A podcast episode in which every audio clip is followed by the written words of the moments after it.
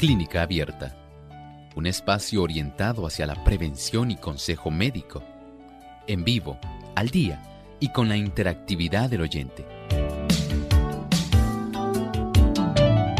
Clínica Abierta, poniendo al doctor a su alcance para un diálogo claro y honesto, porque nos importa su bienestar y salud.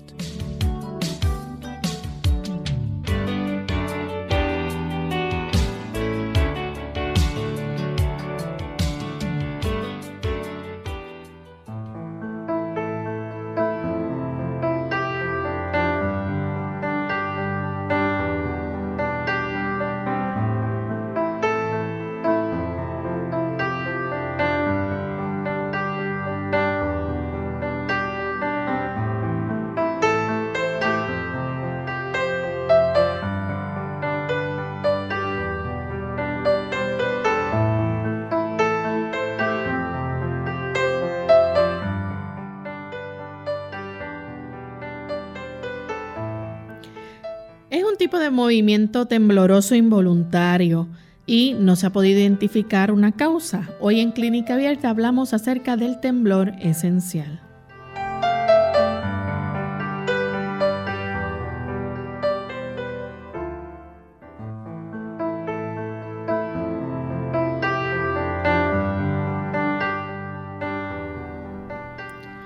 Saludo muy especial a nuestros amigos de Clínica Abierta. Nos sentimos contentos nuevamente de poder compartir en esta hora con cada uno de ustedes.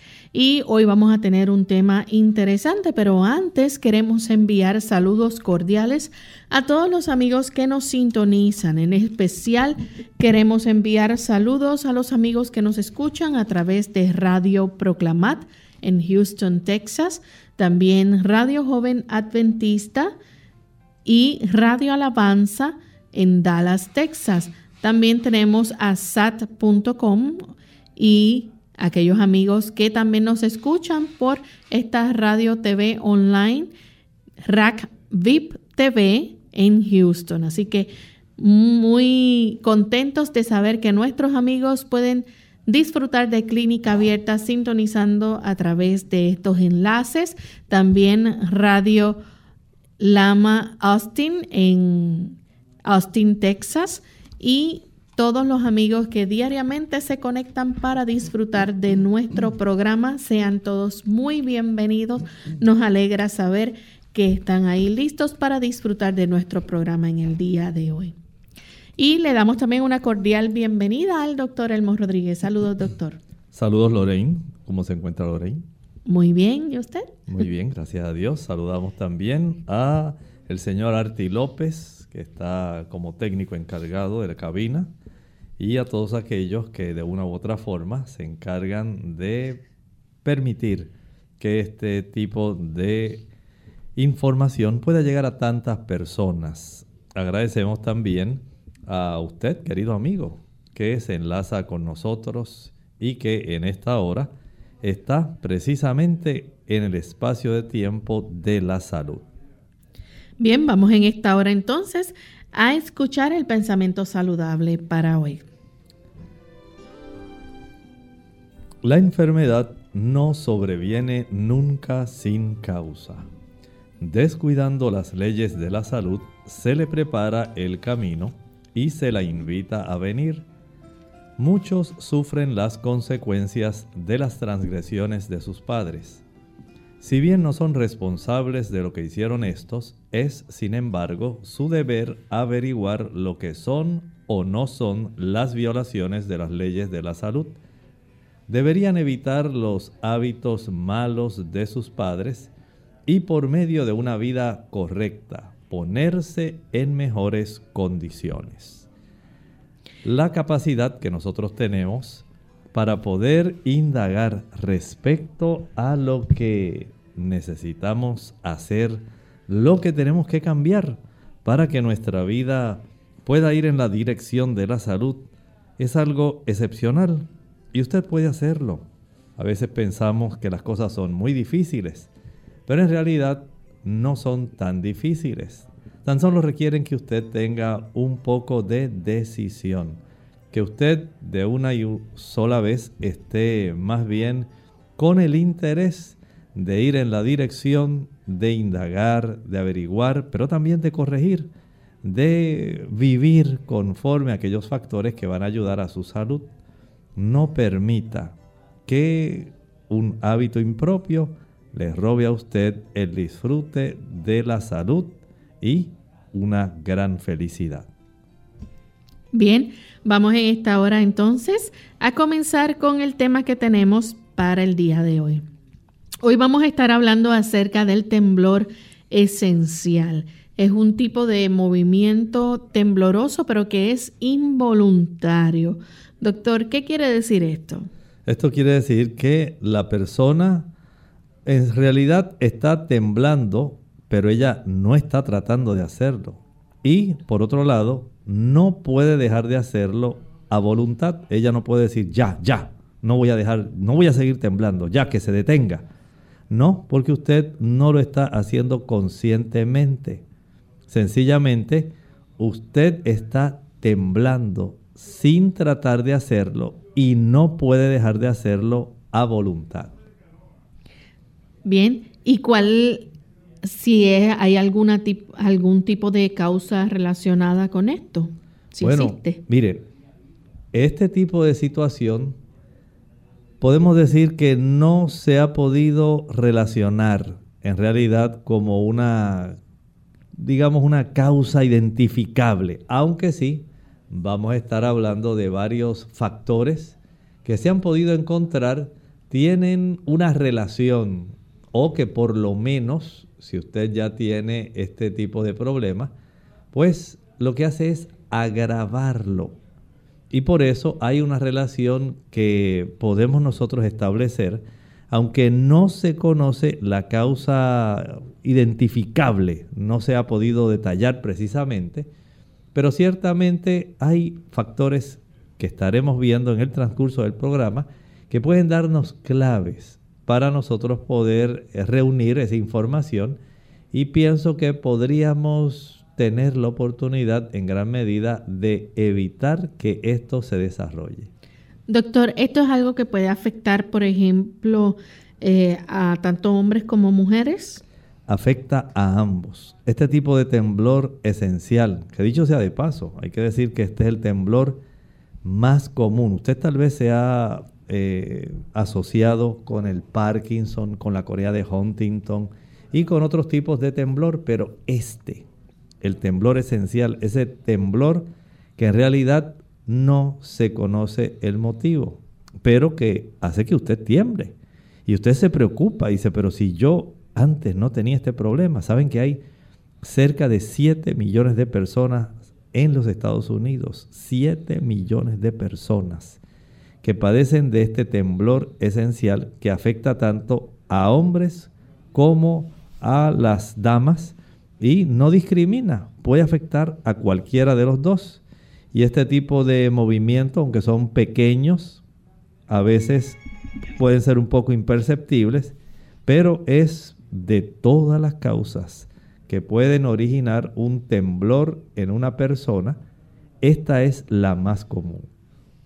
Hay estudios que sugieren, por ejemplo, que el cerebro, eh, la, que ¿verdad? algunas investigaciones que han hecho sugieren que la parte del cerebro que controla los movimientos musculares no funciona correctamente en pacientes que tienen este temblor. Sí, esto puede estar ocurriendo y de hecho vamos a observar un dato muy curioso. Fíjense que se ha observado que este tipo de temblor esencial ocurre más en personas mayores de 65 años. Esto ya nos da dos claves. Nos dice, bueno, si hay una mayor frecuencia de aparición en personas mayores de 65 años, quiere decir que hay factores asociados que a lo largo del tiempo pueden haber estos factores incidido en que la persona además del proceso de envejecimiento, sabemos que para esa edad muchas personas ya tienen muchos trastornos circulatorios, pero también para esa edad muchas personas han acumulado a lo largo del tiempo una mayor cantidad de sustancias que se han encontrado que agravan la condición. Por lo tanto, si nosotros tenemos, digamos, una causa desconocida, en realidad, pero sabemos que hay unos factores que agravan el problema, entonces podemos nosotros de una manera bastante sencilla extrapolar y darnos cuenta de que estos factores que agravan pueden con el transcurso del tiempo, en un periodo que pudiéramos decir de acumulación de este tipo de factores que se reúnen, facilitar el que esto ocurra.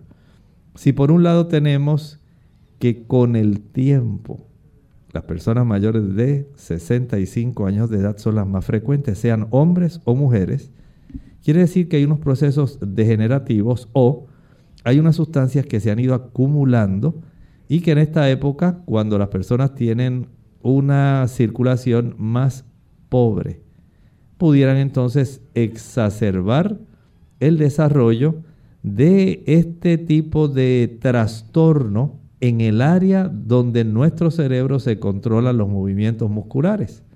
De tal manera que esa área que no está funcionando correctamente en este tipo de pacientes con temblor esencial, entonces ha llegado el momento donde se ha trastornado a consecuencia de los factores que se han ido acumulando. Entonces, doctor, si por ejemplo esto ocurre en más de un miembro de la familia. Hay personas que dicen, bueno, pero si mamá también tiene este problema. Y mi abuela, la mamá de mi mamá, también tenía este problema. Bueno, ya esto sería más bien identificado como un temblor familiar. Este tipo de temblor esencial básicamente se va a estar transmitiendo de un padre a un hijo, más bien podríamos decir se torna hereditario. Y esto va a sugerir que los genes cumplen una función en esta causa. Miren qué interesante. Quiere decir que en estas personas, y esto no es en la mayor parte, esto ocurre en una pequeña parte de esta población y facilita el que esto pues se transmita de una a otra generación, pero no es que en todas las personas ocurre así. Por eso decimos que este tipo de temblor familiar es una de las, digamos, minúsculas porciones de personas que padecen del universo completo de personas que sufren de temblor esencial. Bien, y si por ejemplo, ¿qué se tiene que dar este, en términos de si existe familiarmente, qué se tiene que dar para que la persona padezca de este, de este temblor? ¿Debe estar presente en ambos padres algo eh, similar? Cuando hablamos en el aspecto de la genética, si estudiamos la biología, nos damos cuenta de la forma como se transmiten las características, ya sea tanto, digamos, de la fisonomía como del aspecto interno. Y en ese sentido, podemos decir que la importancia que tiene el ADN en este tipo de manifestación es clave. Y la genética nos dice que los rasgos se desarrollan en el aspecto del genotipo, lo que usted tiene en el ADN, de una manera que puede ser dominante o recesiva, puede ser ligada o no al sexo. Básicamente una de ellas, dominante o recesiva, y si está ligada o no al, sexo.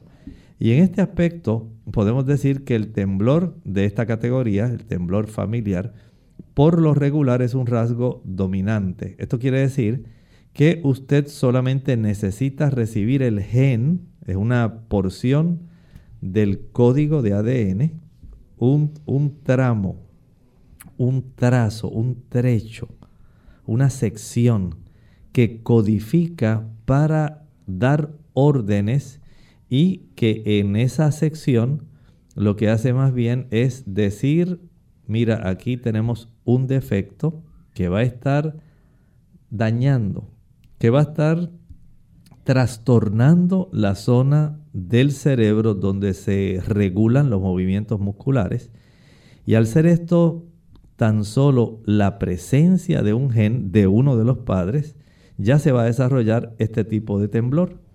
Y cuando esto ocurre, generalmente comienza en la madurez, pero también se puede ver en personas mayores o más jóvenes, a diferencia de la vasta multitud, ¿verdad?, de personas que componen esa masa de pacientes que sufren de temblor esencial. Estos otros, los del temblor esencial, pero de índole familiar, que constituye la parte genética hereditaria. Estos se pueden ver en personas mucho más jóvenes.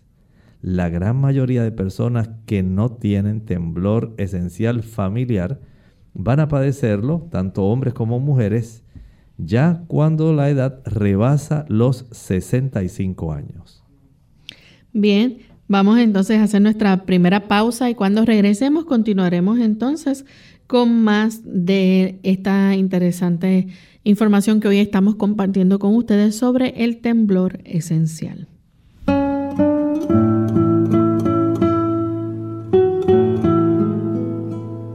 Resulta paradójico que a todo el mundo le atraiga la idea de vivir muchos años, pero a nadie le haga la menor gracia envejecer.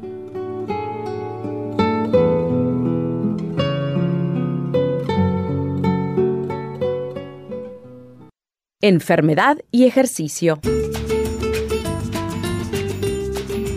Hola, les habla Gaby Zabalúa Godard en la edición de hoy de Segunda Juventud en la Radio, auspiciada por AARP. Cuando nos sentimos mal, ¿es bueno ejercitarnos?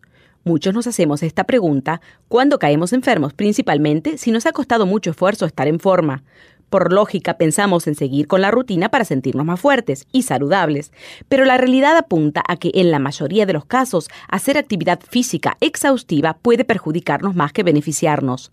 Cuando nos ejercitamos, nuestro cuerpo entra en un estado de estrés y utiliza los nutrientes que le damos para liberar hormonas. Al estar enfermos, el cuerpo entra en un estado de sobreentrenamiento, agregando un doble presión a nuestro sistema inmunológico. Si estamos experimentando los primeros síntomas de una gripe o resfrío, la clave es descansar. Lo primordial es no enfermarnos más ni prolongar el malestar. Por lo general, la dolencia solo durará, con el debido cuidado, unos días, y si optas por el descanso en vez de la actividad, en poco tiempo volverás a tu rutina de ejercicios. Claro que siempre es recomendable escuchar las señales de nuestro cuerpo, ya que no todas las molestias se presentan con los mismos síntomas. El patrocinio de AARP hace posible nuestro programa. Para más información, visite www.aarpsegundajuventud.org www.aarpsegundajuventud.org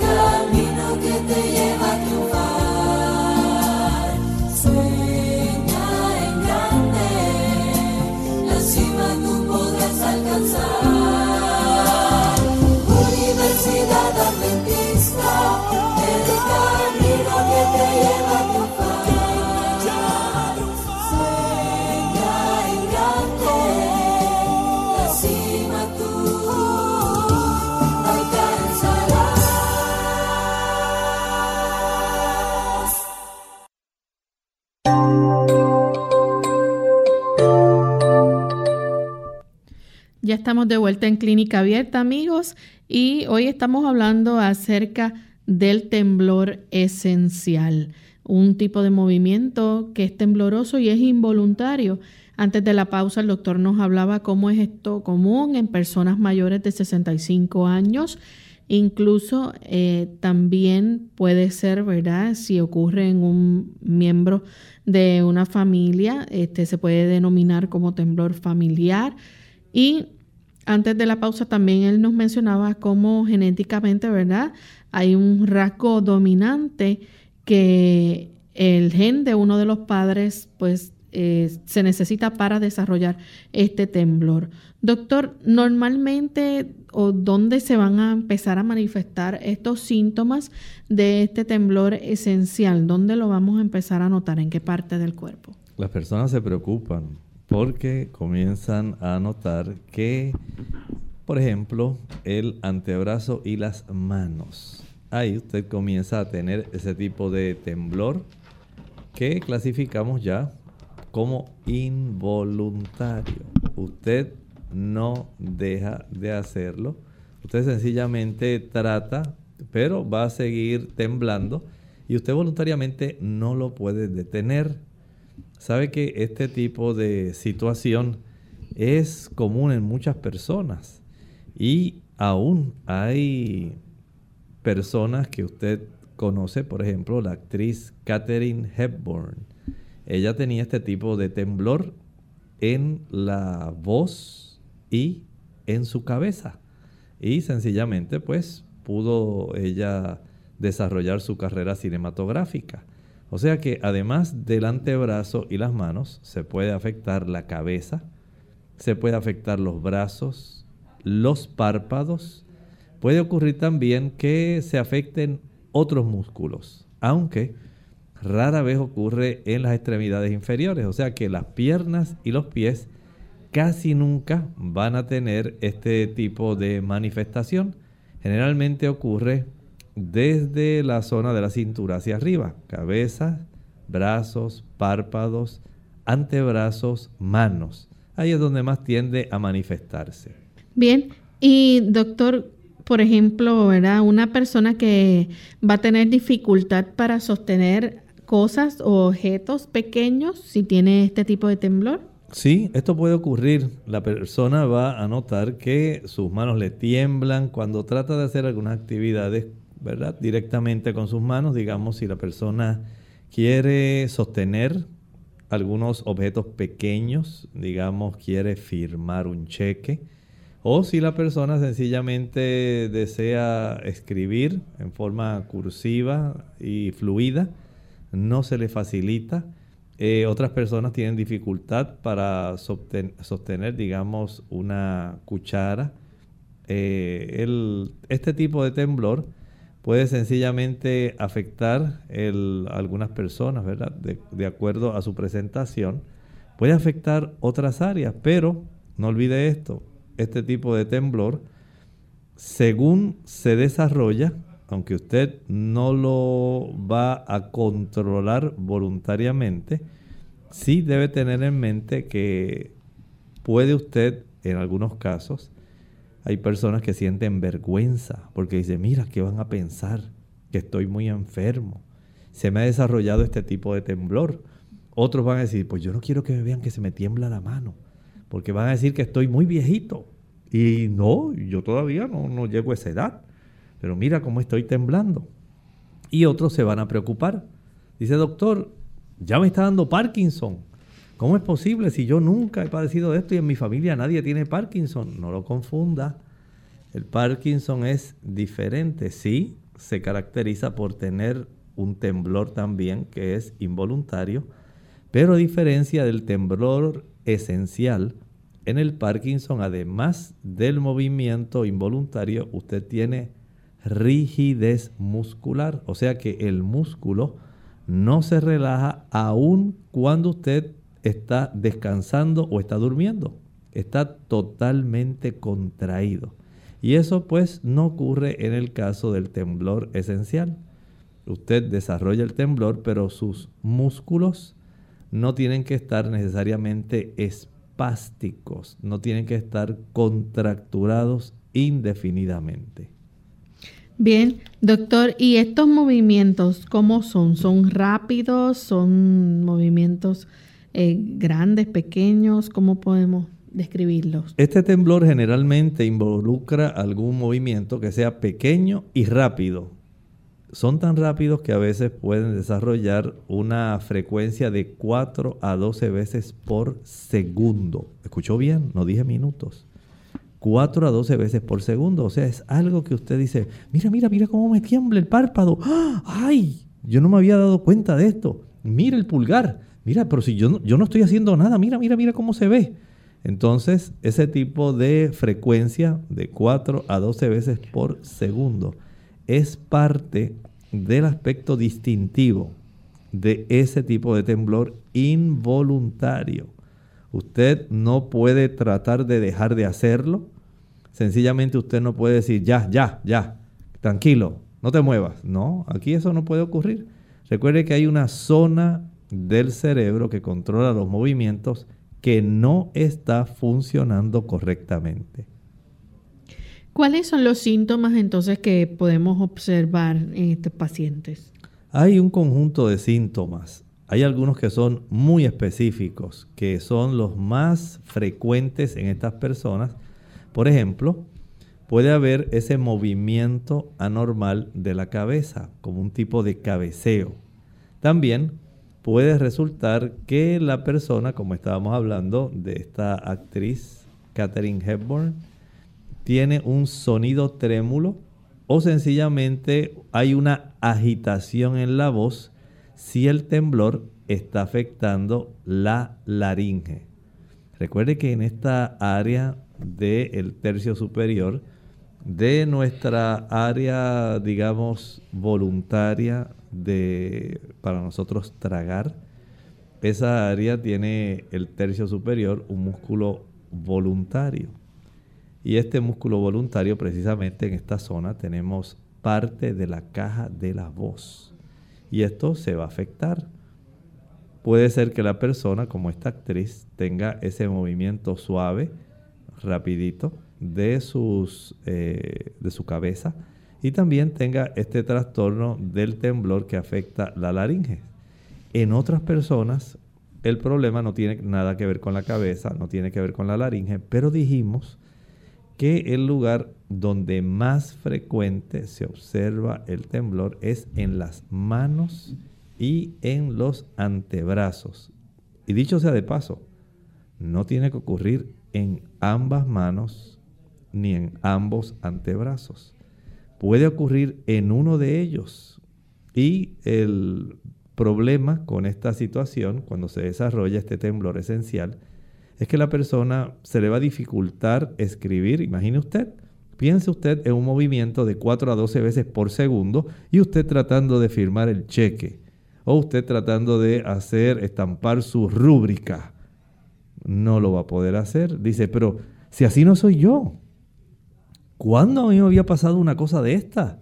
No es posible esto es algo que inaudito. Yo nunca hubiera pensado que algo así me hubiera ocurrido a mí. Yo pensaba que esto era para personas mayores, otras personas, pero a mí, a esta edad que básicamente estoy retirándome, estoy jubilándome. ¿Cómo es posible? Ahora que yo pensaba disfrutar de mi jubilación, mira nada más lo que he desarrollado. Y ahora casi no puedo firmar. Casi no puedo sostener algo con precisión. Es muy pobre la capacidad que tengo ahora de sostener, de beber de una taza. Se me dificulta usar una herramienta. No puedo dibujar. Este es parte del problema que la persona que desarrolla el temblor esencial va a estar observando. Recuerden que afecta más las manos y los antebrazos. Estos temblores, doctor, ¿cuándo ocurren? Este tipo de temblor puede ocurrir, digamos, al moverse. Es un temblor relacionado con la acción. Puede ser que usted esté tranquilo y de momento se exacerba, aumenta. Al usted tratar de hacer el movimiento, ahora dice la persona, ahora que estoy sosteniendo el bolígrafo para firmar o para dibujar, mira, ahí empezó el temblor. Hay algunos de estos temblores que pueden ocurrir en ese momento relacionado con la acción.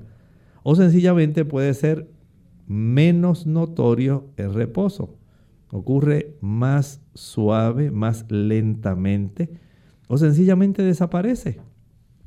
Y cuando usted va a realizar un movimiento fino, digamos que usted quiere abrocharse su blusa o su camisa, pues se le dificulta porque ahora nota que tiene su mano al tratar de hacer ese movimiento para meter el botón por el ojal, se le dificulta. Y usted dice, pero ¿qué está pasando?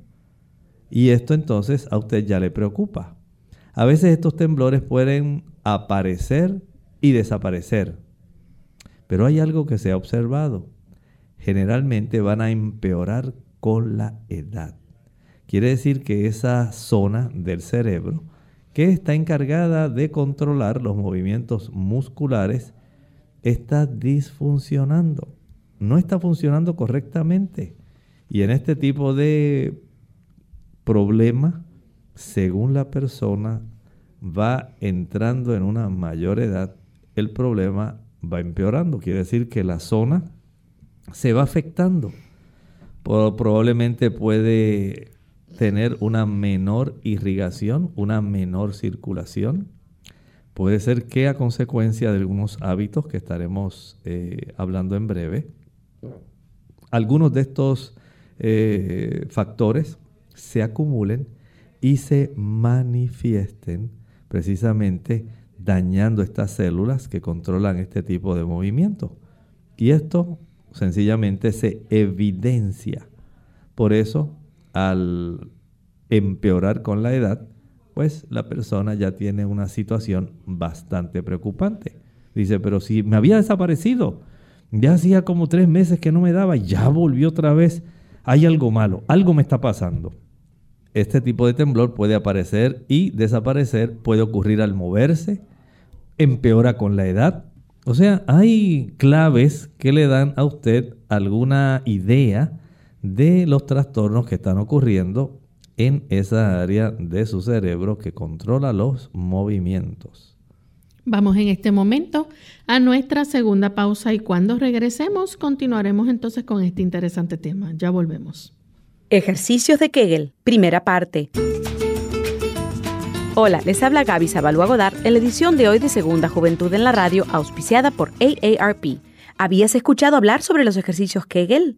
Los ejercicios Kegel fueron desarrollados por el doctor Arnold Kegel en la década de los 40 para controlar la incontinencia urinaria de las mujeres después de dar a luz. Hoy la situación ha cambiado. Además de la mujer que sufre la incontinencia urinaria por estrés, también se recomienda a hombres que padecen incontinencia después de una cirugía de próstata y en el campo sexual para mejorar el placer. Como la zona pélvica es un sistema de músculos y ligamente que mantiene una posición correcta a la vejiga, el recto, el útero en las mujeres y la próstata en los varones, el propósito de los ejercicios de Kegel es incrementar su fuerza y resistencia para prevenir la caída de los órganos intraabdominales y algunas disfunciones sexuales. Pero ¿cómo son los ejercicios? Lo más importante es saber identificar los músculos pélvicos. Algunas personas que no los localizan con facilidad, por lo que se debe practicar con frecuencia para saber contraer los músculos adecuados. Un método para reconocer los músculos consiste en retener el flujo de orina contrayendo los tendones del piso pélvico. Una vez reconocido el grupo correcto, puedes practicar el programa de ejercicios que describe nuestro siguiente segmento. El patrocinio de AARP hace posible nuestro programa. Para más información, visite aarpsegundajuventud.org. Dolor de rodillas. Hola, les habla Gaby Zabalúa Godard en la edición de hoy de Segunda Juventud en la Radio, auspiciada por AARP. Subir y bajar escaleras es uno de los ejercicios aeróbicos más completos que existen. Es tan eficaz que incluso en diversos gimnasios encontramos aparatos que imitan su movimiento. Hacer este tipo de deporte es ideal para mantener la forma. El inconveniente surge cuando las rodillas sufren de alguna lesión, que se agrava con los movimientos. En estos casos el dolor de las rodillas pueden tener varios orígenes, por lo que un rápido diagnóstico permitirá establecer el tratamiento más adecuado. Sin embargo, aunque no es aconsejable tratar las afecciones de esta articulación, de forma general, hay algunas medidas que pueden ser beneficiosas. Antes de empezar a ejercitarte, conviene calentar bien los músculos y las articulaciones. Si ya sufriste una lesión, debes olvidar hacer deporte hasta que te encuentres totalmente recuperado. Cualquier paso en falso podría favorecer una recaída. Asimismo, las terapias alternativas de calor y frío ayudan a desinflamar y bajar el dolor, aunque deban ser acompañadas por otros tratamientos. Cuando existe extremo dolor o inflamación, los analgésicos y antiinflamatorios pueden ser una opción, siempre y cuando sean recetados por tu médico. El patrocinio de AARP hace posible nuestro programa. Para más información, visite www.aarpsegundajuventud.org. Clínica Abierta. Ya estamos de vuelta en Clínica Abierta, amigos, y hoy estamos hablando acerca de estos temblores involuntarios esenciales. Antes de la pausa, el doctor compartía con nosotros algunos de los síntomas, ¿verdad? Vamos a ver esta persona que va a tener quizás este algún tipo de agitación en la voz, eh, si el temblor llega a afectar la laringe, va a tener quizás cabeceo, puede estar eh, teniendo problemas para escribir y también vamos a ver que entonces eh, ya pudiera quizás también relacionarse cuando va a moverse, puede ocurrirle cuando va a moverse la persona.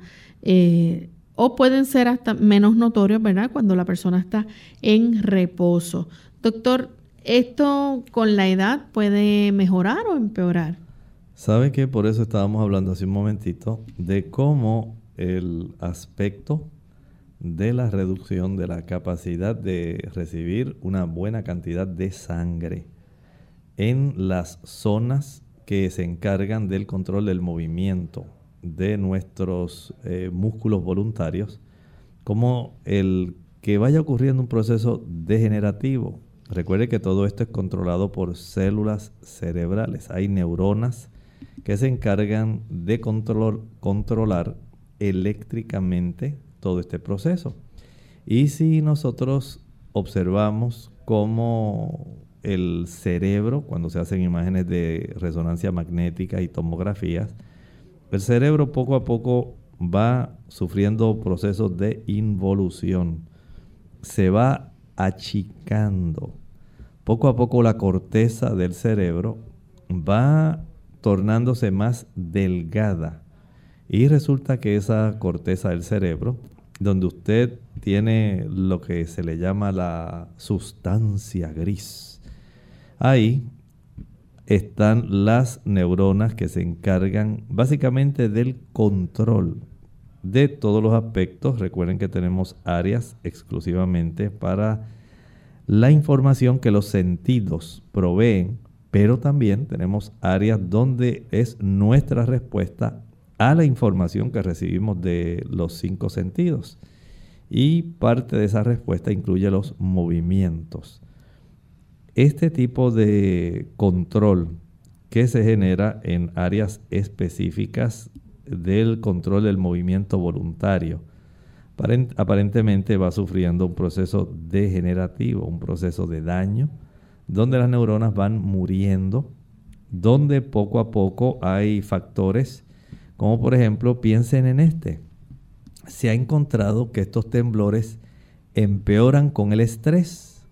Esto nos está diciendo que hay entonces una influencia que se genera a consecuencia de el aumento exagerado del cortisol y la adrenalina.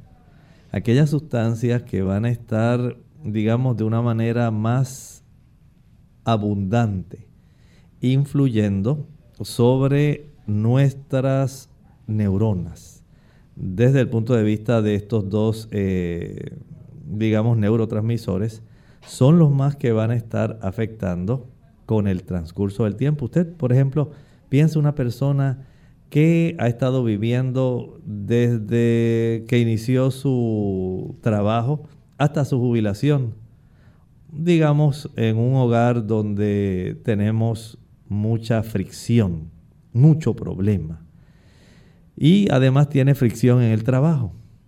Y además esta persona, pues, por su tipo de carácter no se lleva bien y todo le parece mal y todo se queja y todo lo critica y bueno, y para ella una cosita así la convierte a sa. Y eso generalmente pues va a traer una serie de dificultades. Y esta persona va a tener un gran aumento de cortisol, de adrenalina. Usted imagina ese baño de cortisol y adrenalina diariamente, constantemente mientras esté en la casa, llegó a su casa, digamos, a las 5 de la tarde y desde que llega hasta que se acuesta, se está quejando, criticando, peleando, buscando problemas. Y dice, es que nada más llego aquí y aquí enseguida me sulfuro. ¿Cómo es posible?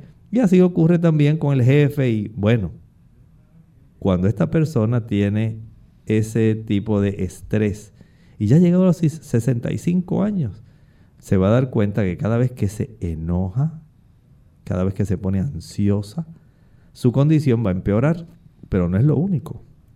Estos temblores también van a empeorar con el uso de la cafeína. Noten que aunque no se sabe la causa específica por la cual se genera, sí se ha descubierto que hay factores que lo agravan. Y esto, como decía al principio, pueden ser claves que nos dicen, mira, si esto se agrava cuando se ingiere cafeína, es muy probable que el daño, las toxinas que usted ingiere, en este caso la cafeína, va a estar facilitando el daño en esas neuronas que se encargan de controlar el movimiento voluntario. De tal manera que ahora usted, al no poder controlarlo, se ha desarrollado un movimiento involuntario porque ya no hay un dominio de un tono que normalmente su cuerpo era el que debía estar ordenando y supervisando. Ahora ya no hay quien supervise y usted voluntariamente no lo puede detener. Por eso cuando usted entonces trata de moverse, se aumenta. A veces desaparece por un tiempo, pero vuelve a aparecer. El estrés, cuando usted pasa ese mal rato, terrible, le aumentó. Cuando tomó su taza de café, también aumentó. Recuerden que el café es una toxina que daña las neuronas del cerebro. El exceso de estrés, hay una cosa que es el eustrés. Ese estrés es un estrés normal que usted enfrenta y dice, bueno, tengo que levantarme, hoy tengo que ir a, ahora voy a preparar el desayuno, voy a salir antes de las 7 de la mañana para estar a tiempo. Pero otra cosa es cuando ya usted se levanta tarde todos los días y está ahí tenso porque ahora sí que voy a llegar tarde y que va a decir el jefe y esto me pasa por haberme acostado tarde y bueno, la falta de sueño, otra razón por la cual aumentan los temblores. Miren cómo los factores que inciden directamente sobre las neuronas de esas áreas que controlan el movimiento de nuestras extremidades van a estar sufriendo. El estrés, la cafeína, la falta de sueño y como si fuera poco, hay ciertos medicamentos que van a estar también facilitando el desarrollo de estas condiciones. Noten cómo nuestras neuronas son muy sensibles. Si usted en el transcurso del tiempo ha vivido una vida demasiado estresada, muy ansioso, ha estado bañando continuamente su corteza cerebral de cortisol y adrenalina, epinefrina, y usted cree que eso es normal, usted con el transcurso del tiempo ha estado agotando a esas neuronas. Por otro lado, las ha estado envenenando con la cafeína. Por otro lado, al usted no dormir suficiente cada noche, no le permite a esas neuronas repararse, el que ellas se puedan reabastecer de calcio, de magnesio, de sodio, potasio, para ellas poder disparar un potencial de acción y facilitar esa comunicación entre las neuronas para que puedan ellas supervisar, dominar los movimientos. Y si fuera poco, entonces añádele a esto medicamentos que van a estar afectando esas neuronas y que por supuesto se va a manifestar en ese temblor por daño a las neuronas en las zonas donde se controlan los movimientos musculares. Doctor, ¿y esto puede afectar, por ejemplo, a ambos lados del cuerpo de la misma manera? Bueno, este tipo de temblor no. El temblor esencial no tiene ese efecto de poder afectar a ambos lados del cuerpo. Dijimos casi siempre es unilateral. Puede más bien eh, estar asociado, digamos, a un tipo de temblor que se desarrolle en una mano, en el antebrazo, en un dedo, en el movimiento de la cabeza, la laringe, puede ser el brazo. Son áreas bien específicas, pero a diferencia de otros eh, tipos de temblores, este básicamente va a ser más bien eh, localizado y en áreas bien específicas. Bien, vamos entonces a hablar acerca de, de las pruebas y los exámenes que se realizan cuando está la, persona pasando por esta situación.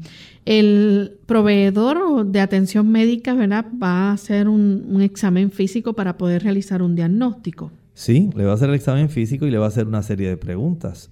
Parte ¿verdad? de esa consulta médica, entonces incluye el interrogatorio, y ahí usted le va a decir al médico, mire doctor, yo cuando empecé con este problema, me empezó como a los 63 años, empezó por la cabeza como que me movía así, era un movimiento y la gente me decía, ¿qué te pasa? Estate tranquilo. No, no, pero doctor, pero no puedo estarme tranquilo. Y he notado que me está ocurriendo esto, me afecta.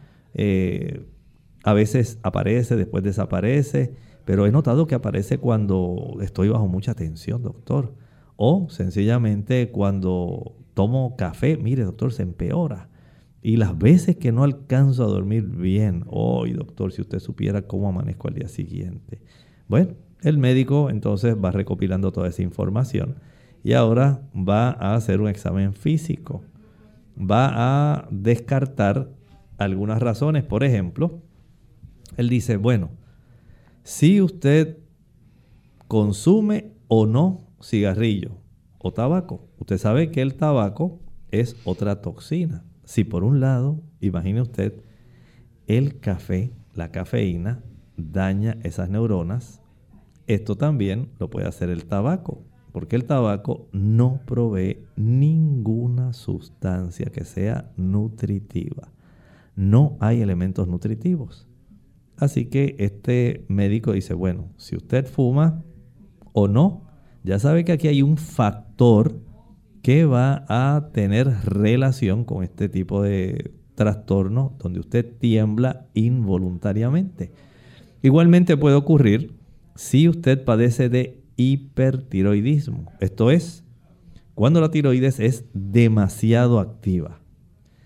Digamos que usted es una persona alcohólica y de momento usted cesa en el uso del alcohol de esta toxina. Usted ya llevamos tres toxinas. Cafeína, hablamos también del tabaco y del alcohol. Se ha visto que las personas que súbitamente dejan de consumir alcohol, al abstenerse, comienzan también a desarrollar este problema. Recuerden que esta toxina mata las neuronas y aquellas que no han muerto le roba una buena cantidad, especialmente de tiamina, vitamina B1, porque el procesamiento del alcohol va a requerir esta vitamina y el hígado se la va a sustraer, se la resta a los nervios y esto pues tiene unas consecuencias. Hay un precio que usted tiene que pagar. Sus neuronas se afectan. También la cafeína, como estábamos hablando, ciertos medicamentos y el hecho de que usted sea muy nervioso o ansioso, o sea, químicos que nosotros mismos producimos, como estábamos hablando el cortisol, la adrenalina, la noradrenalina, la epinefrina o norepinefrina. Ese constante bombardeo, esa inundación constante a la cual usted somete a su sistema nervioso a largo plazo le va a cobrar, le va a pasar una factura. Y en estas personas por, por lo menos en los Estados Unidos, 7 millones de personas sufren de esta condición. Doctor, por ejemplo, eh, las razones, ¿verdad?, que se deben descartar a la hora de realizar exámenes adicionales. Por ejemplo, si la persona fuma, es uno de los detalles importantes. Claro que sí, eso es muy importante. La persona tiene que eh, estar consciente de que hay un grupo de factores, entre ellos el fumar. También si la persona, por ejemplo, tiene hipertiroidismo. Exacto, ya tenemos una condición que entendemos que si está muy activa la tiroides, esto va a afectar el que haya un buen movimiento. Y eh, la persona si ingiere alcohol, esa suspensión repentina. Sí, el síndrome de abstinencia por la falta de suficiente cantidad de vitaminas del grupo B. Otra de las razones es lo que usted estaba indicando ahorita, también la demasiada cafeína. La demasiada cafeína, el uso de ciertos medicamentos y el exceso de ansiedad. Así que es, necesario, por ejemplo, exámenes de sangre y otros estudios. Se puede requerir. Esto puede ayudarnos principalmente a los estudios de imágenes, por ejemplo, la tomografía, la resonancia magnética y radiografías del cerebro pudieran tratar de identificar zonas de deterioro, zonas de daño que pudieran estar entonces identificadas con estos movimientos. ¿Qué tipo de tratamiento se lleva a cabo entonces con este paciente?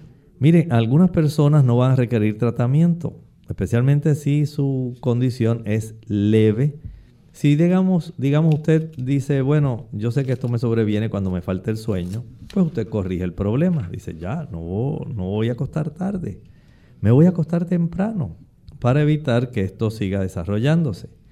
Voy a dejar el café, voy a dejar de usar alcohol, voy a evitar el tabaco, no lo voy a usar. Me voy a tranquilizar, no voy a estar con tanto estrés, porque la verdad que el estrés puede ser sumamente perjudicial o sencillamente voy a hablar con mi médico. Pienso que desde que estoy tomando este medicamento es que he desarrollado este problema. ¿Qué tipo de cuidados, por ejemplo, entonces se deben tomar de forma casera? Bueno, si usted sabe que el problema empeora con el estrés, entonces usted tiene que aprender a relajarse el tener ese proceso donde usted se relaja ayuda. Usted sabe que tenemos cada día 24 horas. Si usted se encarga de identificar, por lo menos dice, voy a identificar una hora, esa hora va a ser para yo ejercitarme. En esa hora voy a utilizarla como una válvula de escape para poder tener un tiempo para mí y no estar tan ansioso. Si usted sabe que hay mucha dificultad con su pareja, en su familia, pues hay que limar asperezas. Hay que buscar la forma de estar en paz. Evite la cafeína, no la tome. Aun cuando sea café descafeinado. Una cosa es el café de garbanzos, el café de malta, el café de cebada tostada, esos no hacen daño. Cambie el café que usted utiliza por este. Pero por supuesto, deje el alcohol, es una toxina, y deje el tabaco. No le conviene. No trate de buscar un producto natural que le contrarreste el problema para usted seguir tomando alcohol, tomando café o usando tabaco usted tiene que corregir la causa básica. Y si es porque usted no está durmiendo bien, acuéstese temprano, hágalo, porque si no, lamentablemente va a seguir su problema de deterioro. Bien, entonces, ¿qué eh, otras alternativas tienen nuestros amigos? Medidas que le puedan ayudar, por ejemplo. Bueno, si la persona tiene un fármaco que sabe que le está afectando, usted con la supervisión del médico debe suspenderlo, se puede reducir la dosis o sencillamente se puede cambiar. Por otro lado, las personas, si ya han encontrado que sus temblores están dificultando el que ellos puedan practicar sus actividades diarias, a veces tienen que hacer modificaciones de sus hábitos. Por ejemplo, la persona va a tener que buscar ropa que tenga cierre o que tenga algún velcro si se le dificulta abotonarse. Si se le dificulta el proceso de cocinar o comer con utensilios que básicamente no los puede sostener eh, tranquilos y no puede ayudarse, pues necesitará un mango más grande. Si se le dificulta tomar, porque usted al tratar de tomar se derrama todo el líquido encima, va a tener que utilizar algún tipo de pitillo, pajita, sorbeto para poder tomar sus líquidos. Y si fuera necesario, usar zapatos sin cordones y calzadores de tal manera que a usted se le facilite el tener esas actividades básicas que son esenciales para el que usted mantenga un buen tipo de actividad física. Ya, para ir concluyendo, doctor, ¿algún medicamento se es necesario? En ocasiones se puede requerir algún beta bloqueador como el propranolol. También pudiera ser útil la primidona. Y así hay una serie de sustancias, incluyendo hasta los anticonvulsivos y tranquilizantes leves, al igual que los bloqueadores de canales de calcio. En ocasiones puede llegar a requerirse incluso hasta las inyecciones de Botox y en casos mucho más severos, casos graves, se pudiera utilizar hasta la cirugía. Bien amigos, ya prácticamente hemos llegado al final de este programa. Agradecemos a todos por la sintonía que nos han brindado y esperamos que mañana nuevamente nos acompañen. Vamos a estar en nuestra edición de preguntas donde usted puede hacer su consulta. Y queremos entonces en esta hora compartir este pensamiento final. El Señor en su afán de beneficiarnos el Señor nos indica a nosotros algunas nociones bien básicas que el cristiano debe vivir. Dice, por ejemplo, para usted y para mí, Santiago 4:15, en lugar de lo cual nosotros debemos decir, si el Señor quiere, viviremos y haremos esto o aquello. El Señor sabe que estamos llenos de muchas actividades, pero usted tiene que reconocer que nuestra vida es breve, que es como una neblina, que dura poco tiempo y después se desvanece. Si es la voluntad de Dios, el Señor nos ayudará. No se envanezca, no se gloríe pensando en que todo es como usted lo planifica. Ponga su vida en las manos del Señor y deje que Él desarrolle en usted su itinerario. Nos despedimos y será entonces hasta el siguiente programa de Clínica Abierta. Con cariño compartieron el doctor Elmo Rodríguez Sosa y Lorraine Vázquez. Hasta la próxima.